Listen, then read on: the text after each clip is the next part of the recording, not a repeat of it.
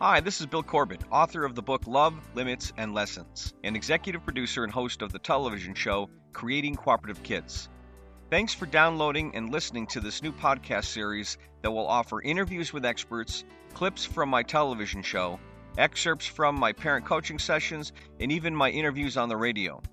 Each podcast will feature help for parents and professionals who live or work with children and teens, so you'll want to subscribe to the entire series. This podcast features an excerpt from my book on the power of potty words, power struggles, and what to do about it all. My book, Love, Limits, and Lessons A Parent's Guide to Raising Cooperative Kids, was recently awarded the Parent Tested, Parent Approved Seal of Approval. Thanks for listening, and I hope you're able to draw at least one helpful tip from this podcast. The power of potty words. Imagine the scene.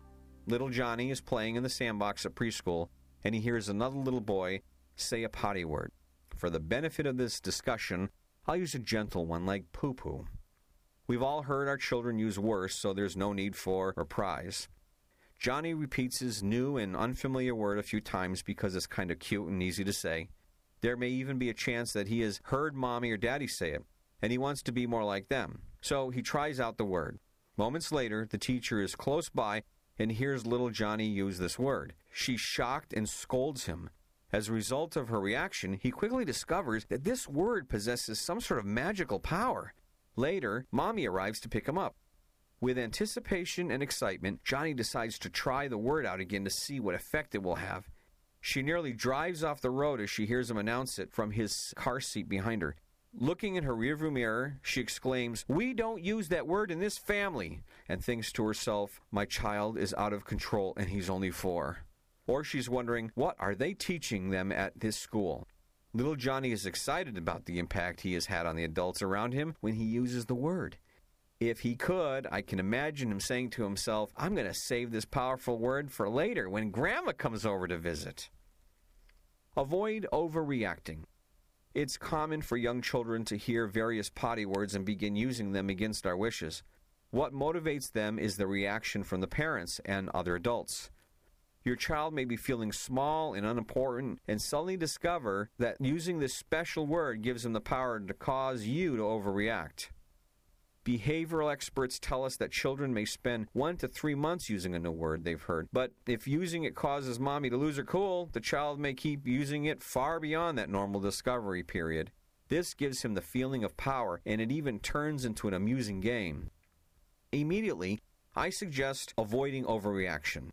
This will take away much of the motivation for your child to keep using the word. Remain calm and avoid fearful thoughts that your child is bad or worse, that you're a bad parent. Also, avoid punishment. Many of us can remember having our mouths washed out with soap or being punished in other ways. Instead, calmly and at their eye level, let your children know that you do not like the word and cannot allow anyone in the house to use it. Let them help you come up with an entertaining word that they can substitute. Because they may test you to see how real you are with this new boundary, be ready to calmly remind them of your rule about the word and make it fun and exciting to use the alternate word instead. Taking this firm and loving approach will teach your child more about unconditional love and building respectful boundaries with others. When it becomes a game, your child's use of a disapproved word can either be entertaining for them or a reflection of a power struggle. In the case of the game, play it down and avoid reacting. This only feeds into the fun. Your child might be saying to you, I want to play with you, so look for alternatives. Occasionally, I would take my grandchildren on trips or shopping at the mall. When Aurora was about four, she would love to play games with me by getting me to chase her she discovered that at times I would be weighed down with diaper bags or suitcases and she would shout, Chase me, Grandpa, chase me, and would then proceed to run away from me at airports or the mall. Yelling and getting angry didn't work because she didn't understand the danger of it and it only fed into her joy of the game. I quickly learned to do things differently. Go over the rules of the airport or the mall before entering, and at the same time, find much safer opportunities to play with her. When it's a play for power, when the potty word is being used as an expression of power, once again, don't allow yourself to react emotionally. Simply state a rule about using the word.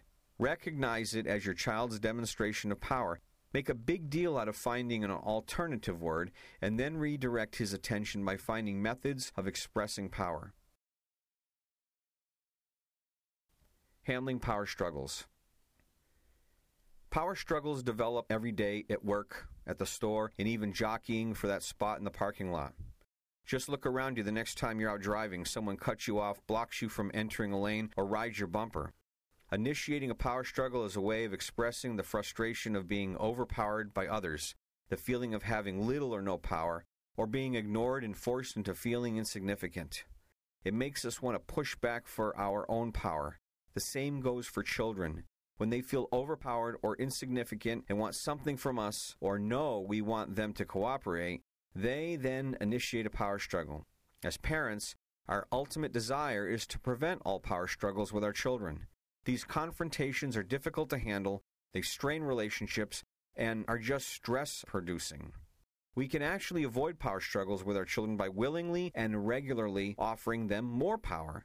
Appropriate powers such as helping us around the house, including them in decision making, asking for their opinion, and giving them tasks that make them feel important and valuable, are things we can implement to reduce the struggles. Assigning chores to a child isn't always the answer especially if they are presented as orders or if the tasks are too difficult. If the assignment doesn't produce feelings of power and importance, it will be ineffective. Now that you know the real solution to avoiding power struggles, begin looking for opportunities to use it on a regular basis. You will notice immediate results through more cooperation from your child. When a power struggle does ignite, it may have been triggered either by something they want from you or something you want from them. The solutions for each are different and are explained below. What to do when they want something from you. Here's a technique for situations when a child asks for something repeatedly until you cave in. It might be a cookie right before mealtime, a toy while at the store, something they want to play with, or a place they want to go. It's a favorite I've used for years with my children from the preschool years into the teens. When your child first asks for the item you don't want them to have, be firm and loving by stating, I'm not willing for you to have that right now. Avoid saying no because it might encourage him to try harder to make you say yes. Using the term willing sets up a personal boundary and avoids defiance. When he continues to ask, get down to his eye level, do not talk, rub his back gently to help him calm, and if he allows you to, of course, and give him a comforting look that expresses sympathy for his desire that won't be met. Continue these steps until his pleading stops. The secret is your demonstration of greater strength by holding your ground longer than he can and doing it without speaking or getting angry. Children who throw fits to get what they want have been taught to do this by adults around them who have given in to their demands. If he drops to the floor and goes into a meltdown, let it happen. It indicates that you are winning, and he is simply using another technique to get you to crack. If you can learn to do this on a regular basis, you will actually teach your child that you mean what you say. He may throw more fits in the beginning as a way of expressing, I don't like this new thing you're doing, but he will eventually learn to respect you for your boundaries. The most valuable lesson he will learn from your actions is creating respectful boundaries with others. Now, what to do when you need their cooperation.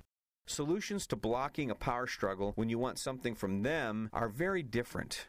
I suggest replacing commands or orders with clear and appropriate choices. For example, instead of saying it's time to take your bath, give them a choice by saying, Would you like mommy to give you your bath or grandma?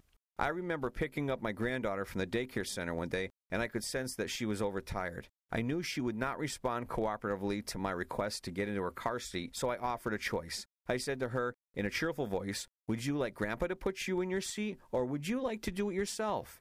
Immediately, she declared she would do it herself and strapped herself in. Giving your child choices makes her feel powerful and creates less need to struggle with you. And if backtalk occurs, ignore it. That's right, ignore it. Difficult to do at first and something that was certainly not allowed in our homes as children, the correct approach with children who talk back is to let it go. It is just another technique that they have learned to get us to react to win a conflict. When the parent learns to ignore it, the child stops using it because it is no longer effective. Children do things for the impact of the effects. Finally, there may be times when you don't have the energy, stamina, or time to use any of these techniques at the moment. I've been there, and done that. Perhaps you are late for work, feeling embarrassed in a grocery store, or just too tired to think. The only solution to a power struggle, if you don't have the strength to do anything that I've suggested here, may be to stop talking and take your child to your destination.